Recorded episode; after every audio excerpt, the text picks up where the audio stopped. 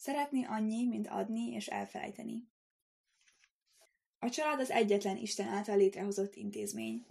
A család a szeretet iskolája, ahol az emberek megtanulhatják, hogyan szeressék egymást, és hogyan éljenek békében. Olyan oktatóközpont, ahol azt gyakoroljuk, hogyan építsük fel a béke palotáját a világban. Itt tanuljuk meg, hogyan váljunk olyan férjé és feleségé, aki a párjáért él, és hogyan váljunk olyan férjé és feleségé, akik a szeretet örök útját járják.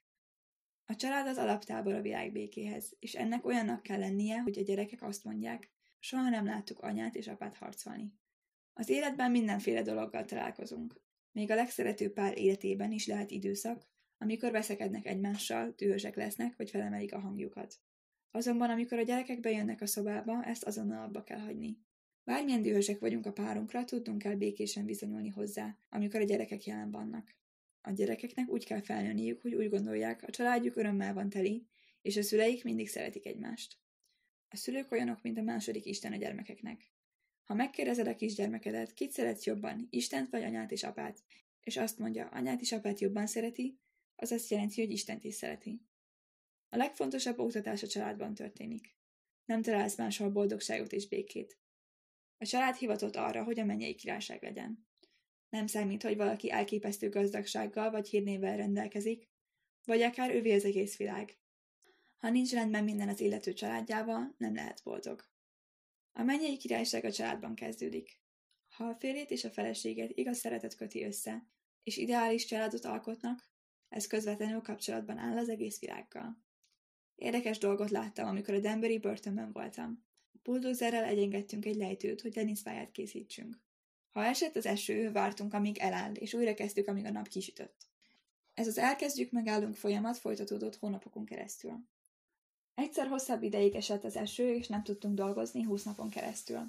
Amikor az eső elállt, és kimentünk, hogy újra kezdjük a munkát, láttuk, hogy egy vízimadár fészket rakott ott, ahol mindenféle vízinövény nőtt. Ez a hely csak pár méterre volt onnan, ahol a rabok sétáltak. Először nem is vettük észre, hogy ott van a madár.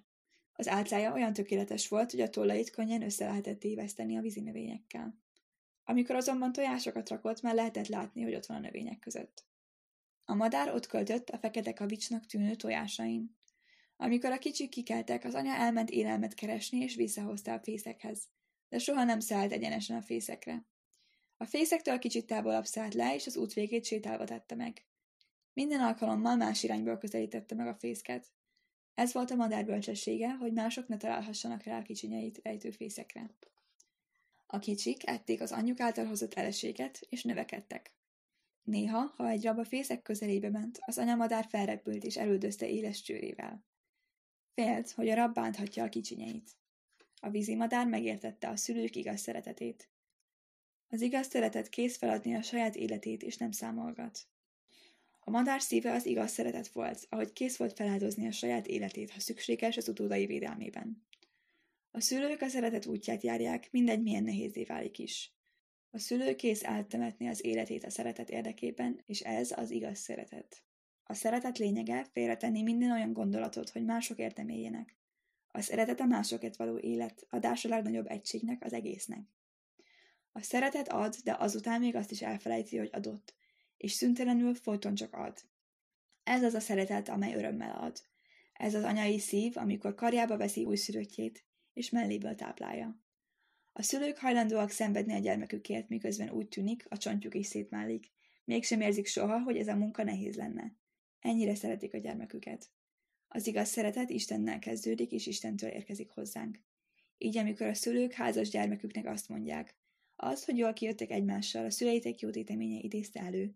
A gyerekeknek képesnek kell lenniük azt válaszolni. Ha nem találtatok volna ilyen párt nekem, gondban lettem volna. A család a szeretet batyúja.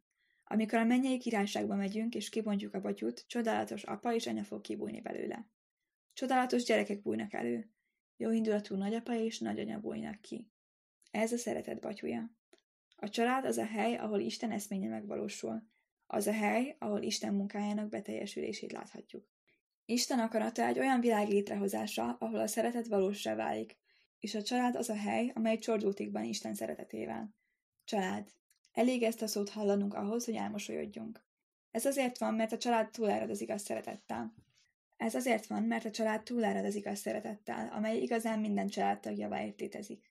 Az igaz szeretet szeretetet ad, és azután elfelejti még azt is, hogy adott, és újra csak ad. A szeretet, amely a szülőket arra készíti, hogy gyermekükért éljenek, a nagyszülőket pedig arra készíti, hogy az unokáikért. Ez az igaz szeretet. A szeretet, amely arra készíteti az embert, hogy az országáért áldozza az életét, ez az igaz szeretet.